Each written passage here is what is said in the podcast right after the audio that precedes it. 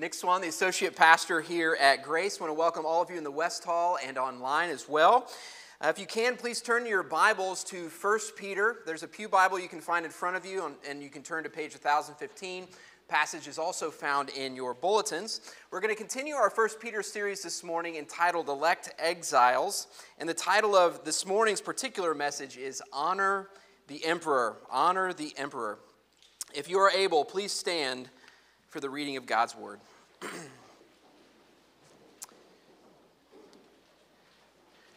1 Peter 2 13 to 17. It reads Be subject for the Lord's sake to every human institution, whether it be to the emperor as supreme or to governors as sent by him to punish those who do evil and to praise those who do good. For this is the will of God, that by doing good you should put to silence the ignorance of foolish people. Live as people who are free, not using your freedom as a cover up for evil, but living as servants of God. Honor everyone, love the brotherhood, fear God, honor the emperor. This is the word of the Lord. You may be seated. Let me pray for us before we begin. Father, I pray that you would be present this morning by your Spirit. Father, I ask that you would allow us to examine this passage and our hearts carefully in light of this passage. Speak to us through your word that we might conform our hearts not to our own desires, but to your will for us. Father, we ask these things in Christ's name. Amen. See if this dialogue between a parent and a child sounds familiar to you. Parent, Johnny, please pick up your toys. Child, in a whining voice, I don't want to. Parent, Johnny, doesn't matter if you want to. I need you to pick up the toys because it's time to go to bed. Child, in a more insistent whining voice, but I don't want to. Parent, Johnny, please pick up your toys. Child, why? Parent, getting a little irritated because I said so. It's the phrase that all children hate because I said so. It's a phrase that all of us hated as children, and we vowed probably that we would never do that to our kids. And yet, I guarantee you, if I were a fly on a wall, I would probably hear one or two of you say, because I said so, at least once a week. Here's the question Why does that phrase irritate our children so much? Why does it even irritate us? I think it irritates us because the desire for autonomy is rooted deeply in our hearts. Every man, woman, and child. And it goes all the way back to the garden. When the serpent says to Eve, Did God really say? In that moment, what he was doing is appealing to her autonomy to make her own decisions. She knows better and she can do what she thinks is best. A child of mine, who shall remain nameless, at three years old was in a timeout behind a closed door, and Rebecca and I were outside the door and we could hear our child on the other side of the door saying this I want to do what I want to do, I make the rules. and so, first off, Rebecca and I looked at each other and thought, whoa, like, all right, we're going to have to work on this one. But also, we thought, isn't that the cry of every human heart? In our heart of hearts, we all want to be the king of our own castle. We want to be the master of all we survey. We don't want anything in, or anyone telling us what we can and cannot do, especially when they say to us, Because I said so. We hate it. The next three weeks, we're going to be covering passages that address what it looks like to serve the Lord by submitting to Him through the various governing authorities in our society. The three institutions we are going to be covering are government, work, and marriage. And these passages are going to push back against our desire to live life on our own terms, to define for ourselves how we want to live. But I believe if we are willing to listen to God's word and if we're willing to follow his design for human institutions, that we will see that God's design for us is good and that obedience to Him is a blessed thing. And this morning we're going to be tackling submission to the first of these three governing authorities. Main point of this message this morning is this God calls us to display our, the freedoms of our heavenly citizenship by submitting to earthly governing authorities. God calls us to display the freedoms of our heavenly citizenship by submitting ourselves to earthly governing authorities. So, as God's chosen people, as His elect people, we have a new citizenship. Our citizenship is now in heaven, and that gives us a, a certain kind of freedom. But God doesn't intend for us to use that freedom to throw off human institutions. What He actually calls us to do is submit ourselves to these institutions because He has given these institutions to us. So, this morning we're going to examine God's call to submit to earthly governing authorities. Point number one is be subject. Be subject. Look with me again at verses 13 and 14. Be subject for the Lord's sake to every human institution, whether it be to the emperor as supreme or to governors as sent by him to punish those who do evil and to praise those who do good. So Peter starts with a command be subject, or another way of saying it is subject yourselves. And what he's getting at here is that we have a command to make a willing decision to subject ourselves to the governance of every human institution. Then he asks, To whom are we to be subject? Peter says we are to be subject to every human institution, or another translation is be subject to every institution ordained for people. It's quite broad, covers everything. And to bring clarity, Peter then gives an immediate example of a governing authority where you have emperors and governors. And then he goes on in the following verses to talk about slaves and masters, and then wives and husbands.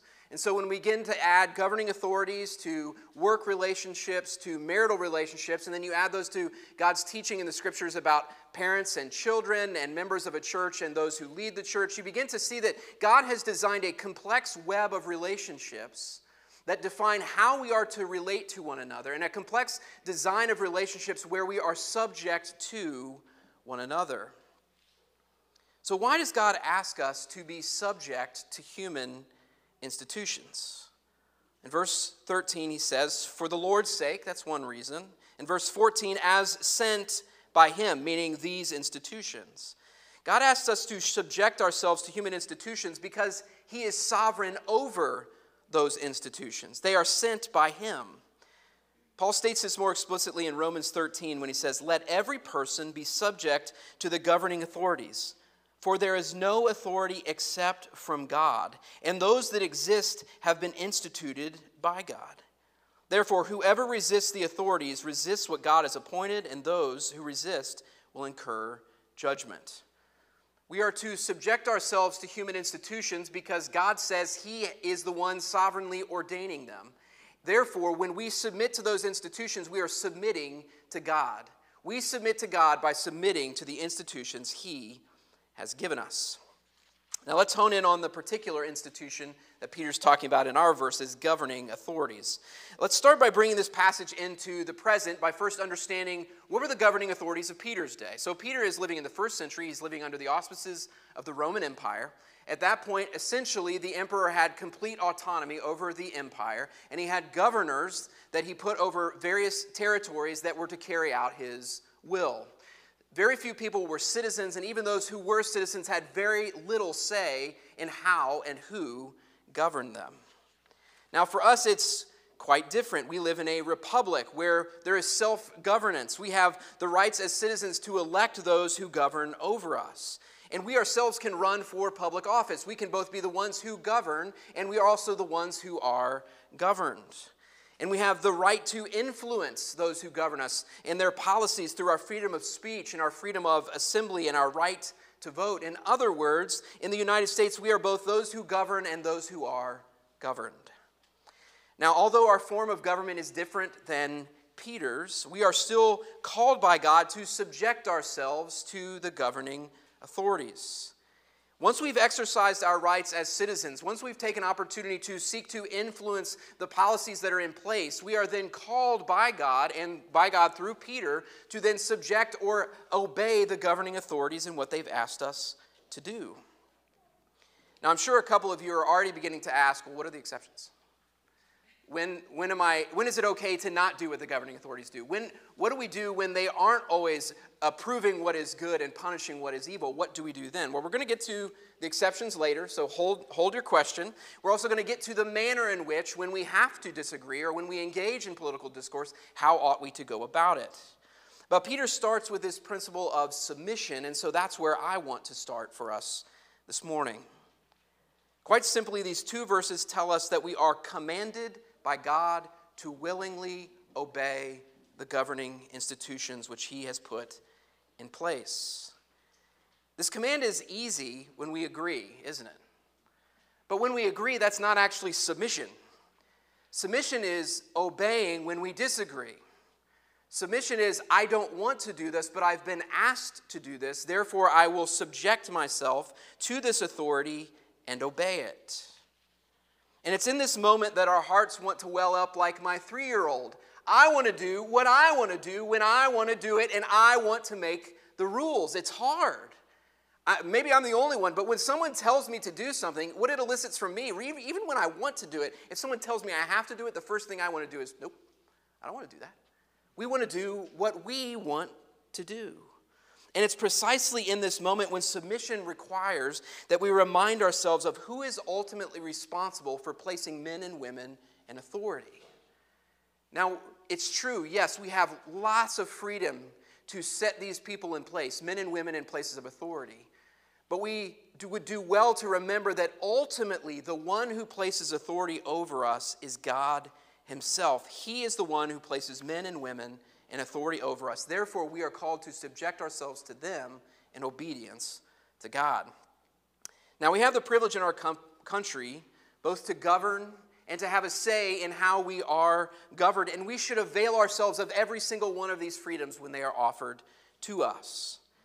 However, once a political outcome is decided, once policies have put, been put in place, there comes a point where God calls us to subject ourselves to these governing authorities, even when we do not agree with their decisions.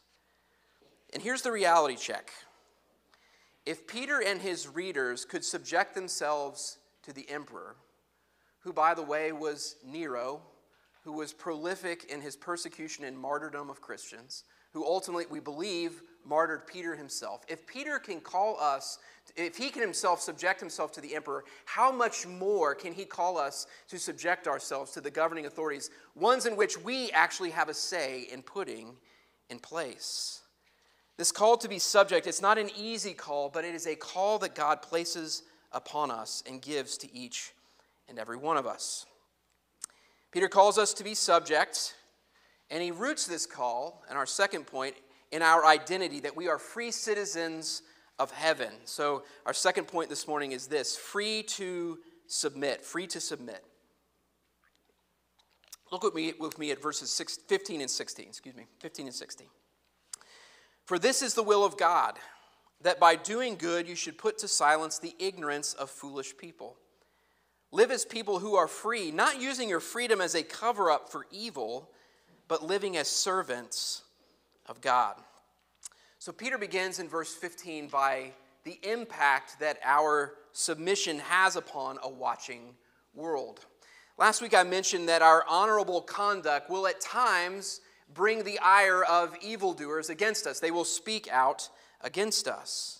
And in these verses, Peter is showing us one means through which our honorable conduct can be displayed to the world so that even when evildoers, whom he calls ignorant and foolish people, even when they seek to speak out against us, our honorable conduct will be such that we silence them. This was an experience of Jesus himself when he was put on trial by the Sanhedrin and Herod and Pilate. Throughout his life, he honored governing authorities. At no point did he bring about an insurrection against Rome, saying, I'm the true king that should rule over all things. He encouraged folks to do their duty to Roman soldiers, not only carrying their burdens one mile, but he encouraged them to carry them the second mile.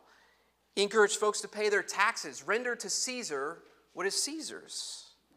He honored Jewish leaders while also challenging them at times by attending synagogue and the temple, by obeying the legal and ceremonial laws, and by engaging respectfully and thoughtfully when he objected to how they were teaching, even when they were seeking to entrap him and kill him. And so, when foolish people sought to bring up Trump charges against him, they didn't have any charges to bring. If you remember, he went before Herod and Pilate. What did Herod and Pilate say? There, there's nothing deserving of death that this man has done. There is no charge against him. And even the Jews, when they convicted him, what did they convict him of? They convicted him of blasphemy, which was actually simply telling the truth about who he really was, claiming to be God. So, how are we enabled to do this? How can we emulate this example that Christ has given to overcome our resistance to submission, which is so hard. And the passage teaches us we do so out of the freedom of our citizenship, the freedom that our citizenship grants us. We don't submit to human authorities because they're the ultimate authorities over us. We are citizens of a kingdom that transcends every single human authority on this earth. But God tells us we're not to use that freedom as citizens of heaven to therefore do whatever we want. What he commands us to do is take that freedom and actually submit that freedom to governing authorities because he himself is the one who has placed them there. Now, I think we all know of someone who uses their freedoms or their proximity to power to get away with things. Have you ever met someone, they just, nothing sticks to them. Whenever something they've done is wrong, they find some way to weasel out of what's happened. Well, I've got a story from my middle high school years where I had a run in with just such a kid in sophomore English, and his name was Ryan. Ryan and I regularly had run ins in Mrs. Masters' sophomore English class. And often we would get sent to the principal's office. And I noticed over time that although we had both been convicted of the same crime and sent to the office, m- my punishments were growing more and more severe while Ryan's were not. And so eventually, after my seventh time to the office in that class, the vice principal I've given hope to a lot of parents. Uh, my seventh time to the principal's office, the vice principal says to me, Nick, after the eighth, you're done. Like, you're going to have to retake sophomore English. So, for several months, I'm on the straight and narrow. I'm, I'm living the good life until eventually I have another run in with Ryan. So, I was at the front of the class before the bell rang. You guys still have bells? Yeah. Okay. All right. Bell rang. I'm standing up at the front. I have a Kit Kat in my hand. And so then, suddenly, out of nowhere, there's this foot that kicks the Kit Kat bar out of my hand and flies across the room. Of course, this pre conversion Nick let out a series of salty words towards Ryan, who had kicked the Kit Kat out of my hand. Well, of course, the teacher didn't see the Kit Kat kicked out of my hand. She entered just as all the words were coming out of my mouth. And so Mrs. Masters says, All right, Nick, that's eight, sends me out, kicks me out of the class, and I get to retake sophomore English as a junior which is fun. Later, I talked to Ryan and I asked him, How, did, how have you managed to get away with this?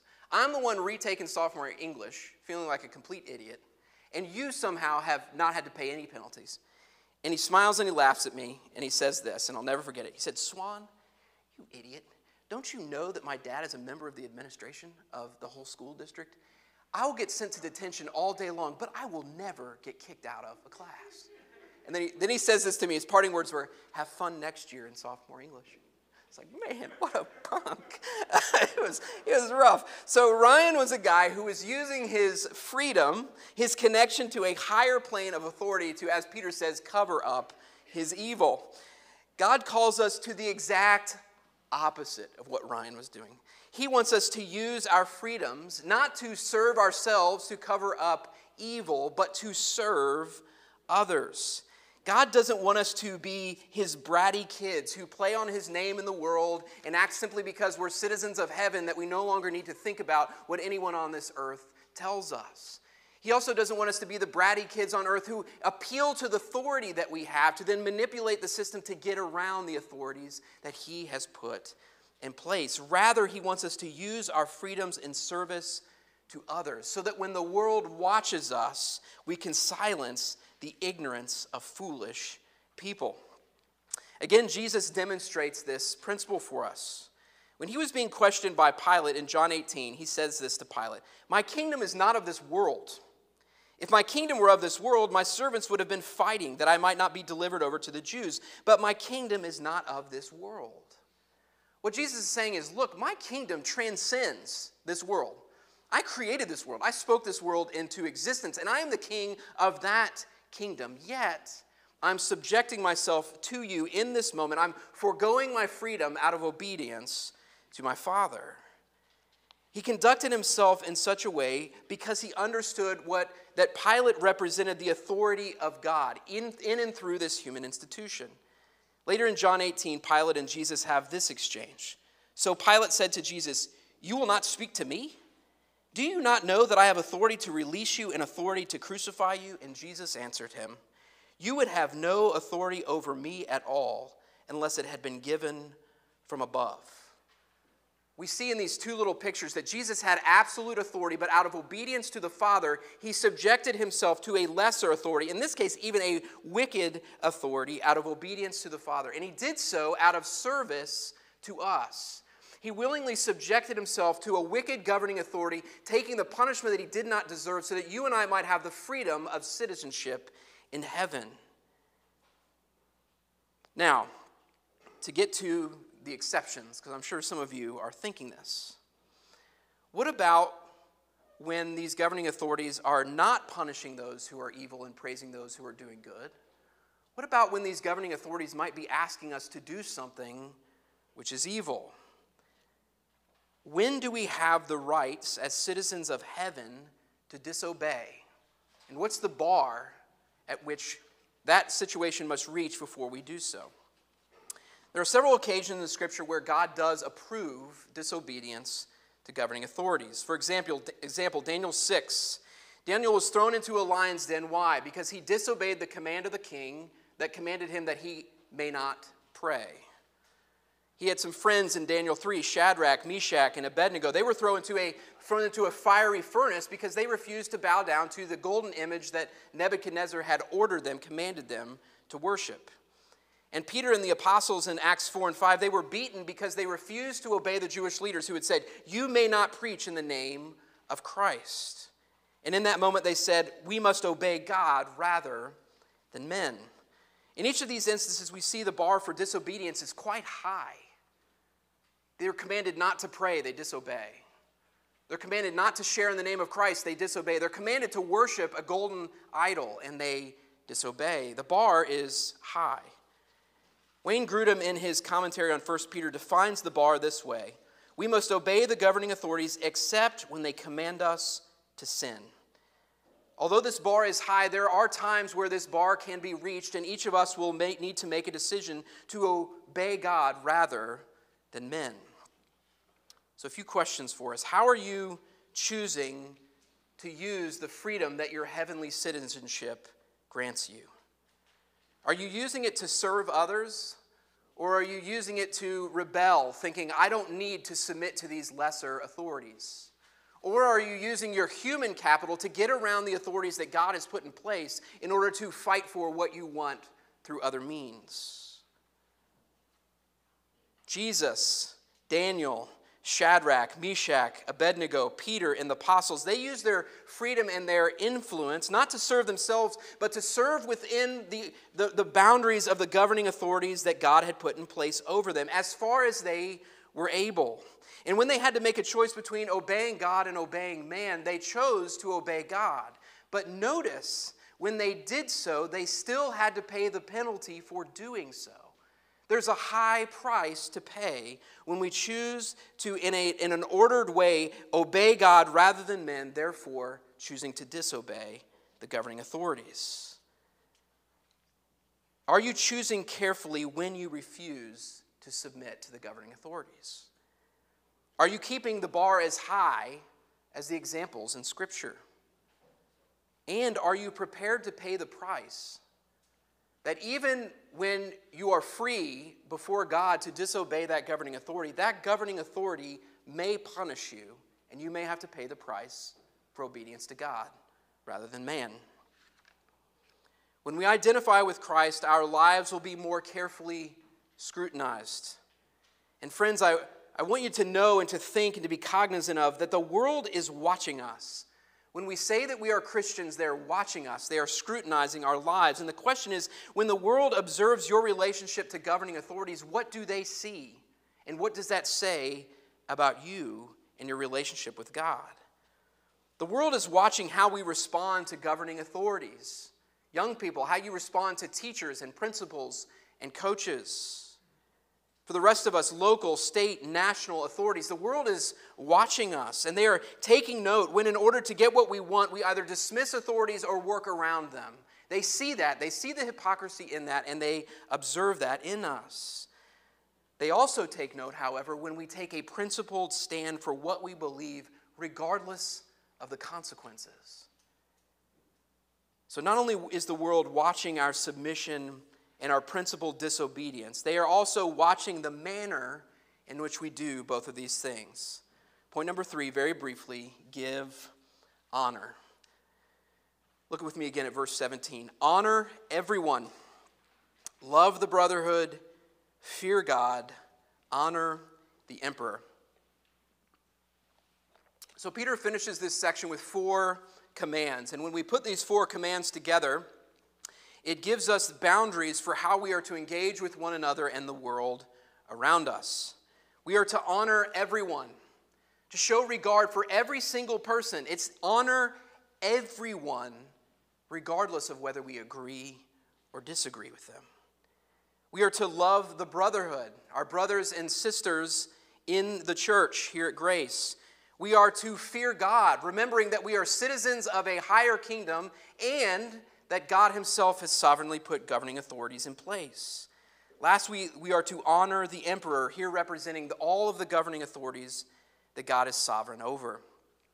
So, collectively, these four commands, they're parameters for how we are to relate to one another and to those in the public sphere. This last year has placed a great deal of pressure on all of us, and it's in moments of pressure that we often will see, when squeezed, what's really going on in our hearts who we really are as people.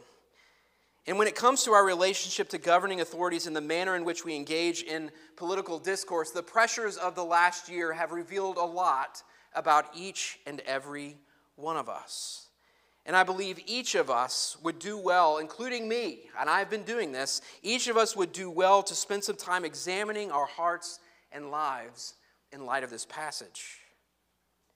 Ask yourself this question over this last year, have you honored everyone in our society, treating them, with dignity and respect in your words, in your thoughts, and in your actions, especially when you strongly disagree with them?